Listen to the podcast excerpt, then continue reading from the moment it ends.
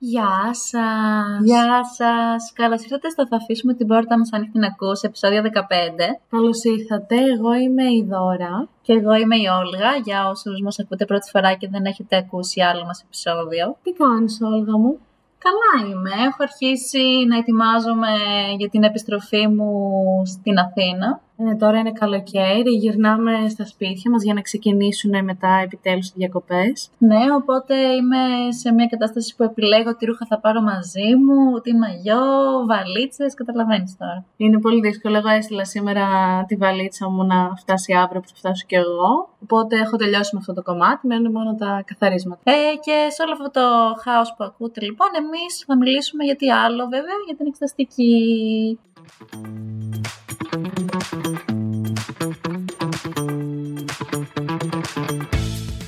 Είναι θέμα το οποίο είναι πολύ πρόσφατο και οι πληγές είναι ακόμα πολύ νοπές. Οπότε είπαμε ότι δεν υπάρχει καλύτερη στιγμή να μιλήσουμε γι' αυτό από όταν τελείωσε μια εξεταστική που η αλήθεια είναι ότι πήγε αρκετά καλά. Ναι, αυτό ήθελα να πω. Δεν είναι ακριβώς δεν είναι ακριβώς πληγές. Εγώ θα έλεγα ότι κλείσαμε πληγές. Τουλάχιστον εγώ αυτό έκανα. Έκλεισα πληγές σε αυτήν την εξεταστική. Και μιας και μιλήσαμε και για τις Πανελλήνιες στο προηγούμενο επεισόδιο και είπαμε ότι θα συνεχίσουμε και με την εξεταστική. Ε, αυτό θα κάνουμε σε αυτό το επεισόδιο. Ε, ναι, είπαμε πιο πολύ σαν άτομα τα οποία είναι πλέον στο τρίτο έτος, οπότε πέρασαν πιο πολύ τη μεταβατική περίοδο των πρώτων χρόνων και μετά βρήκαμε λίγο τα πατήματά μας και καταλάβαμε λίγο τι συμβαίνει πλέον. Ότι μπορούμε να έχουμε μια άποψη η οποία να είναι όσο πιο αντικειμενική μέσα σε εισαγωγικά γίνεται. Όσο αυτό είναι δυνατόν για την ακρίβεια, γιατί η αλήθεια είναι ότι όσα χρόνια σπουδάζουμε από κοντά, τόσο σπουδάζουμε και από απόσταση λόγω του κορονοϊού. Οπότε θεωρώ θα έχουμε μία και αντικειμενική αλλά και λίγο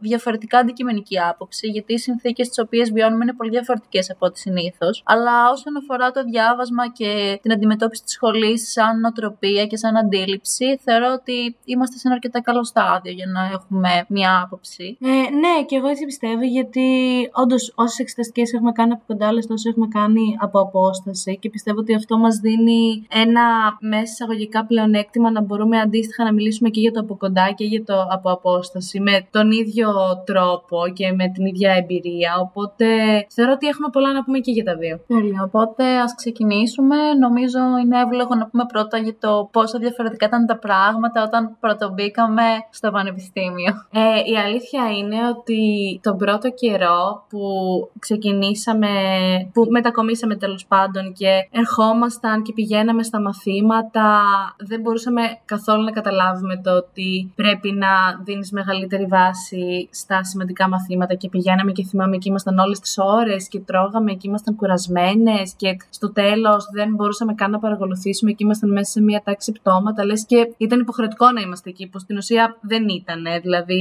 άμα ήμασταν όντως στο σοφάλι θα μπορούσαμε να είχαμε φύγει αλλά ακόμα ήμασταν στη λογική του Λυκείου και προσπαθούσαμε να καταλάβουμε τι συμβαίνει και πώς συμβαίνει και ψάχναμε και φίλους το οποίο όταν πηγαίνει σε μια καινούρια πόλη είναι κάτι πολύ δύσκολο και πολύ στρεσογόνο. Για μένα τουλάχιστον ήταν. Καλά, και για μένα που δεν είμαι τόσο κοινωνική. Οπότε το να κάνω από το μηδέν καινούριους φίλους ήταν όντως κάτι δύσκολο για μένα, εφόσον το έκανα και πρώτη φορά, εφόσον δεν είχα ξαναλλάξει ποτέ περιβάλλον.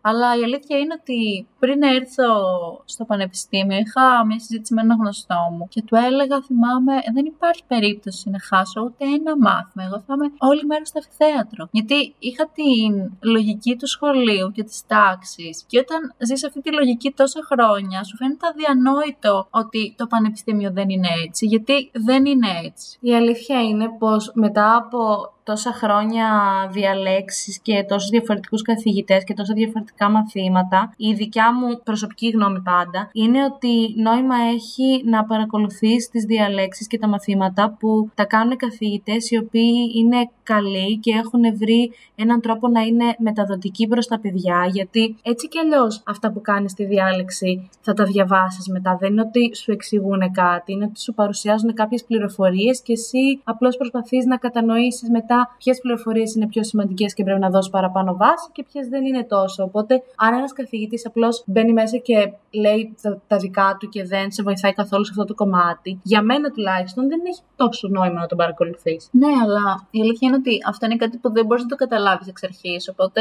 όταν πρωτομπαίνεις στο πανεπιστήμιο, η αλήθεια είναι ότι στην αρχή τουλάχιστον τα παρακολουθείς όλα για να καταλάβεις τι παίζει γενικότερα. Δηλαδή, αυτό είναι κάτι αναπόφευκτο. Όσα podcast και να ακούσεις, όσα βίντεο και να δεις, θεωρώ ότι όταν ζεις αυτό το μεταβατικό στάδιο δεν μπορείς να το καταλάβεις. Δηλαδή, εγώ θυμάμαι στην αρχή πήγαινα στη βιβλιοθήκη να διαβάσω από το τεράστιο βιβλίο της χημίας που πλέον έχω αντιληφθεί ότι δεν έχει καμία αξία γιατί προφανώς όλα όσα κάνει ο καθηγητής και όσα ζητάει δεν είναι μέσα σε αυτό το βιβλίο και όλες οι ασκήσεις δεν είναι πίσω αυτό το βιβλίο οπότε δεν έχει κανένα απολύτως νόημα. Οπότε τον πρώτο καιρό θεωρώ ότι έστω μία φορά το κάθε μάθημα πρέπει να το παρακολουθήσεις για να καταλάβεις λίγο πώς σκέφτονται οι καθηγητές στο πανεπιστήμιο γιατί είναι πολύ διαφορετικό από το πώς σκέφτεται ένας καθηγητής στο σχολείο. Γενικά, ε, αυτό με τα βιβλία ισχύει πάρα πολύ από την άποψη του ότι στο σχολείο είχαμε μία συγκεκριμένη ύλη και μέσα στο βιβλίο και έπρεπε να βγάλουμε αυτή την ύλη. Ενώ τώρα, αρχικά από θέμα βιβλίων έχεις πάρα πολλές επιλογές για κάθε μάθημα. Γιατί ο έβδοξο, ας πούμε, δεν σου δίνει μόνο ένα βιβλίο, σου δίνει πολλά και επιλέγεις ποιο θέλεις να πάρεις. Και τα βιβλία δεν είναι βιβλία τα οποία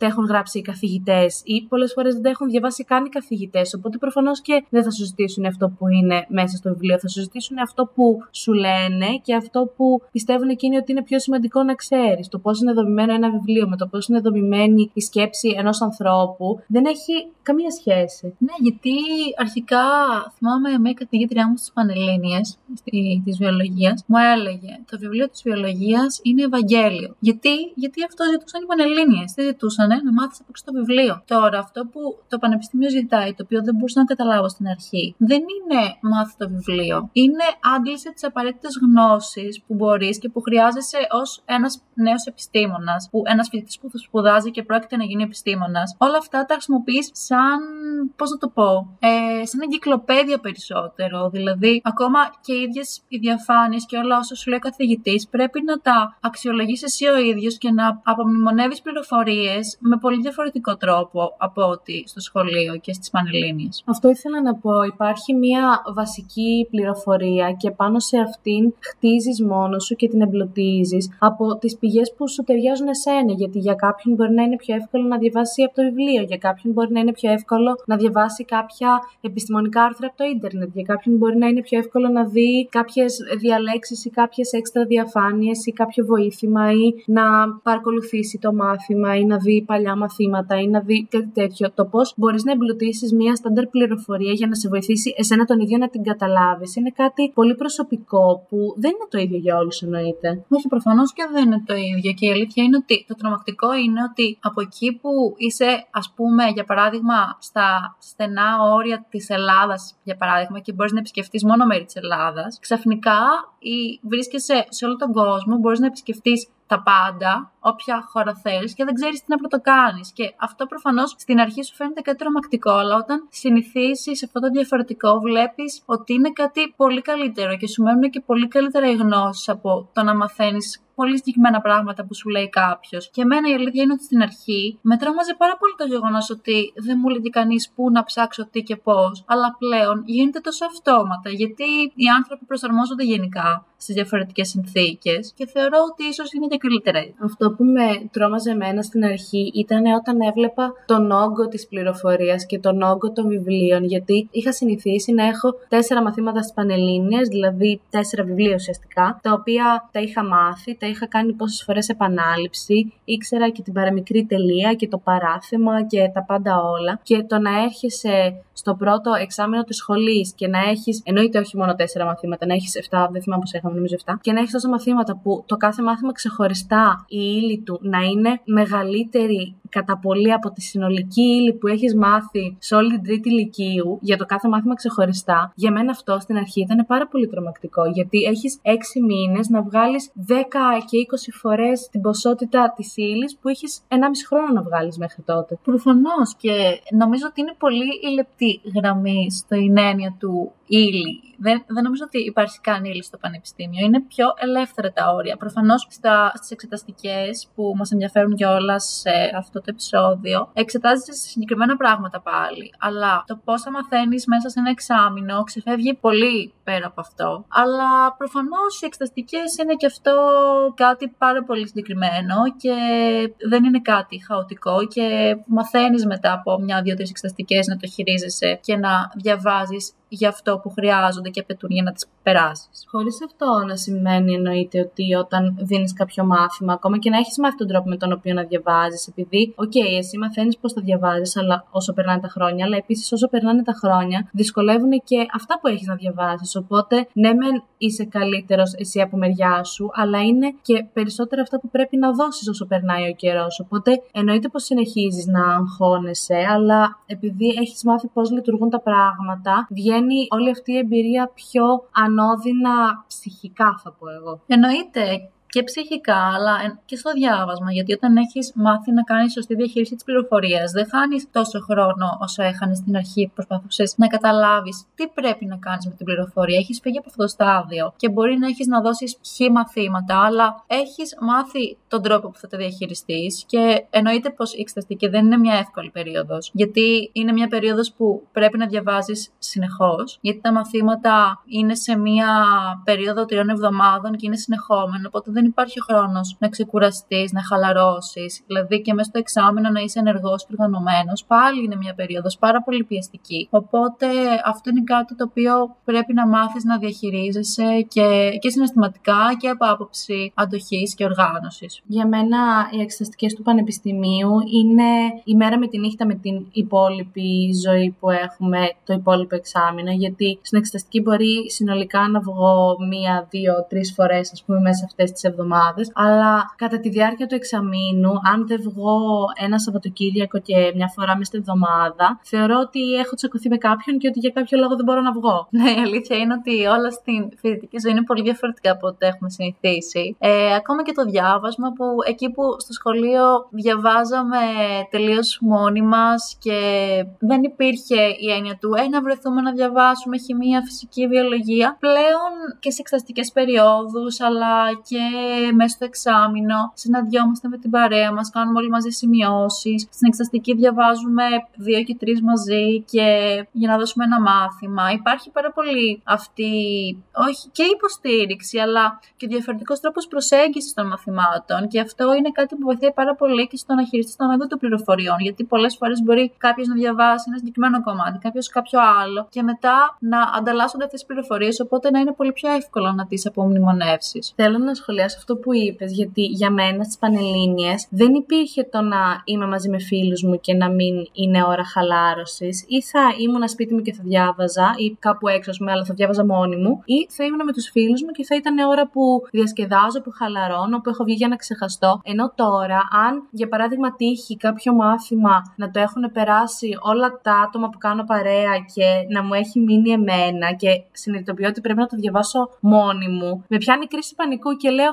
Μα όχι, μα θέλω κάποιος άλλος να το διαβάσει μαζί μου. Θέλω κάποιον να μου λέει ότι όταν σκέφτομαι ότι δεν μπορώ άλλο και θέλω να πάω να τα παρατήσω. Γιατί πιο πολύ για μένα το να διαβάζεις με κάποιον στο πανεπιστήμιο, αυτό το νόημα έχει. Το όταν εσύ λες, δεν αντέχω άλλο, είναι πάρα πολλά, δεν την παλεύω. Να έρθει όλο και να σου πει, Όχι, έλα, πάμε, το έχουμε, θα γράψουμε καλά, μπορούμε να το τελειώσουμε, πάμε. Και αντίστοιχα να το κάνεις και εσύ αυτό για εκείνον. Δηλαδή είναι μια σχέση που έχει πάρα πολύ μεγάλη αλληλεπίδραση και επειδή περνάτε και οι δύο το ίδιο πράγμα την ίδια χρονική στιγμή, τραβάτε πολύ ο ένας τον άλλον να πάει μπροστά. Ναι, όντως αυτό σημαίνει πάρα πολύ και το ζήσαμε αυτό σε όλες τις εξεταστικές, τις τελευταίες, έχω να πω. Και όλο αυτό εμένα προσωπικά μου μειώνει και την κούραση, την συναισθηματική, οπότε είναι κάτι που βοηθάει πάρα πολύ. Και τώρα νομίζω ότι πάρα πολλοί άνθρωποι που μπορεί να μην έχουν σπουδάσει ακόμα θα έχουν στο μυαλό τους την εξής ερώτηση. Φτάνω ας πούμε, τελειώνω το πρώτο έτος και έχω αφήσει πάρα πολλά μαθήματα να χρωστάω. Και ξαφνικά αγχώνομαι και τρελαίνομαι και τι θα κάνω και αισθάνομαι ότι δεν βγαίνει σχολή και τι πρέπει να κάνω από εδώ και πέρα. Η αλήθεια είναι ότι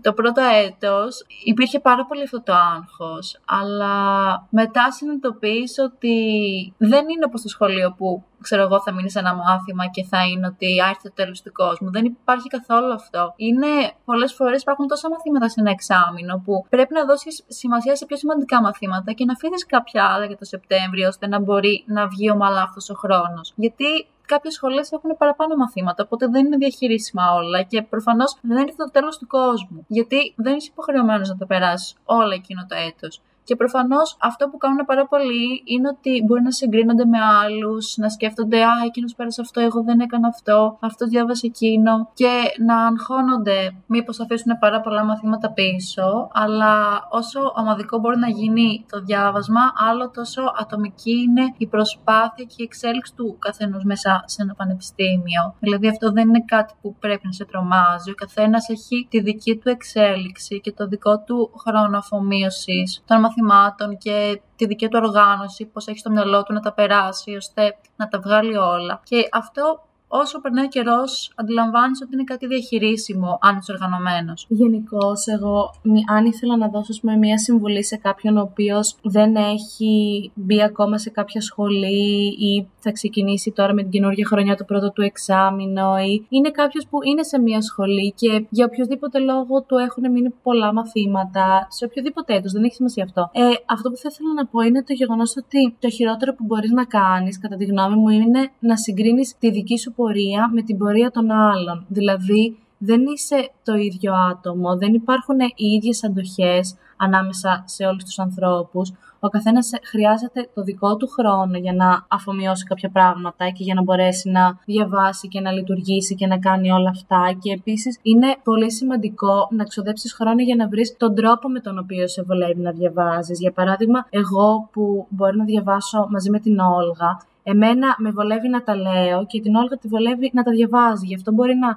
λειτουργήσει το διάβασμα που κάνουμε μαζί το ομαδικό. Αν μας βόλευε και τις δύο να τα λέμε, απλώς θα ήμασταν φωνάζαμε μία στην άλλη και δεν θα έβγαινε καμία άκρη. Γενικώ είναι πολύ σημαντικό να βρεις τον τρόπο με τον οποίο σε βολεύει εσένα να διαβάζεις και μόλις τον βρεις να εφαρμόσει αυτόν τον τρόπο στα μαθήματα που θέλεις να δώσεις και να κάνεις μία οργάνωση προφανώς πριν ξεκινήσει η εξεταστική, γιατί μετά τρέχεις και δεν φτάνεις, αν δεν το έχεις δει από πιο πριν. Και πραγματικά η γνώμη μου είναι ότι πιστεύω ότι βγαίνει και ότι σε όποιο σημείο και να έχει φτάσει κάποιος, μπορεί να μαζευτεί αν το βάλει στόχο. Συμφωνώ σε όλα όσα είπε η Δώρα, δηλαδή κάλυψε όλα όσα είχα στο μυαλό μου. Για μένα η σχολή είναι να μάθεις πώς σε βολεύει να διαβάζεις, να είσαι οργανωμένος ώστε να μην τρέχεις και δεν φτάνεις στην εξεταστική και μετά όλα βγαίνουν. Αν είσαι αποφασισμένος, όπως λέει και η Δώρα, και έχεις στόχο και συγκεκριμένα πράγματα στο μυαλό σου, είναι κάτι διαχειρίσιμο, δεν είναι κάτι που είναι αναπόφευκτο. Οπότε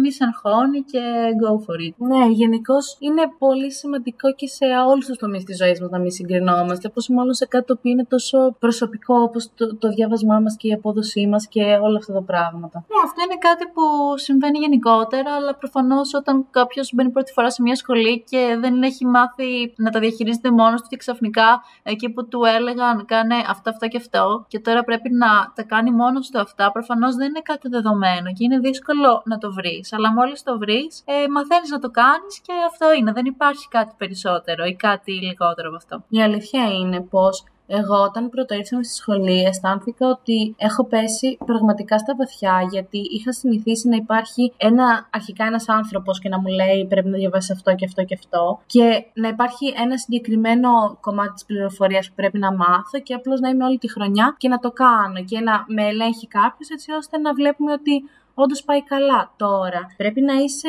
τρομερός στρατιώτης στο μυαλό σου για να μπορέσεις να οργανωθείς και να μην τα αφήσεις όλα τελευταία στιγμή, έτσι. Ναι, προφανώς. Και αυτό το είπαμε και στην αρχή, νομίζω, του βίντεο. Αλλά γι' αυτό κιόλας είπαμε κιόλας ότι. Ε, στην αρχή του πρώτου επεισοδίου, συγγνώμη, λάθος. Ε, γι' αυτό είναι και σημαντικό να οργανώνεσαι και να μάθεις και τι δουλεύεις σε σένα καλύτερα.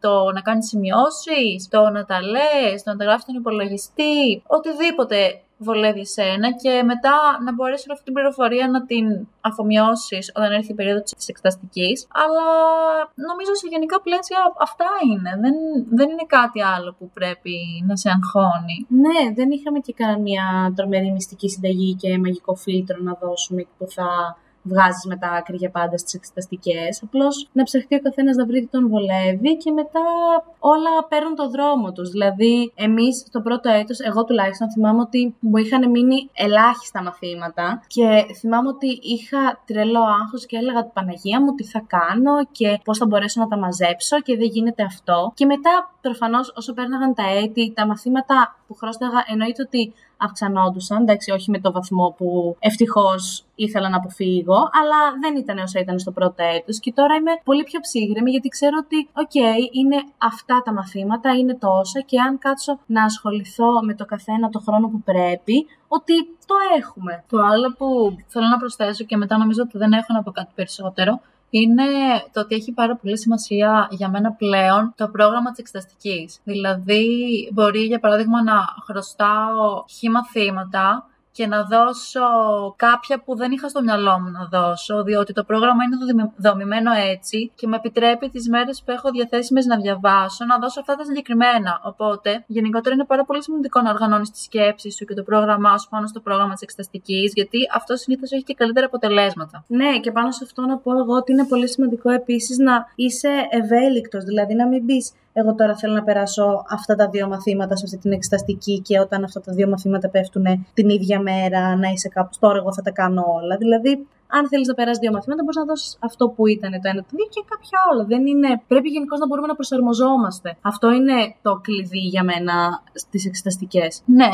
είναι γενικότερα το κλειδί του πανεπιστημίου το να μπορείς να προσαρμόζεσαι. Μπορούμε να κρατήσουμε αυτό γενικότερα και να μην το μακρηγορούμε κι άλλο, γιατί σαν πολλά έχουμε πει γενικότερα για τις εξεταστικές στα τελευταία δύο επεισόδια. Ναι, οπότε θα πρέπει να κάνουμε κάτι πολύ ανάλαφρο μετά. Να κάνουμε κι εμείς λίγο διακοπές επιτέλους. Γιατί ναι. δεν μπορώ άλλο εξεταστική φτάνει. Ναι, εντάξει, η αλήθεια είναι ότι ήταν μια περίοδος που ήταν δύσκολη, ειδικά με τη ζέστη που έχει το Ηράκλειο. Δεν... Ήταν πολύ δύσκολα τα πράγματα. Α πούμε αυτό, ας μείνουμε εκεί. Ναι, αλλά από εδώ και πέρα τα πράγματα γίνονται πιο αισιόδοξα. Α πούμε. Ναι, θα πάμε διακοπές. Εντάξει, γενικώ τα πράγματα τώρα γίνονται μόνο καλύτερα. Όχι, ναι, τώρα έρχονται πιο χαλαρά πράγματα. Οπότε θεωρώ θα έρθουν και πιο χαλαρά επεισόδια. Λογικά. Ναι, βέβαια δεν ξέρουμε πότε θα το ακούσετε αυτό που γράφουμε εμείς τώρα. Ναι, η αλήθεια είναι όχι, αλλά έστω. Αυτά από Αυτά προς το παρόν για τις εξαστικέ. Ε, μπορείτε να μας βρείτε αν θέλετε να μας πείτε τη γνώμη σας ή αν θέλετε να μας προτείνετε κάποιο θέμα. Είμαστε πολύ χαρούμενος όταν παίρνουμε προτάσεις. Ε, στο Instagram που λέγεται Μισάνοιχτη Πόρτα είναι στην περιγραφή, θα το βρείτε όλα, είναι αναλυτικά. Ναι, και αυτά από εμάς προς το παρόν θα τα πούμε στο επόμενο επεισόδιο. Γεια σας! Γεια σας!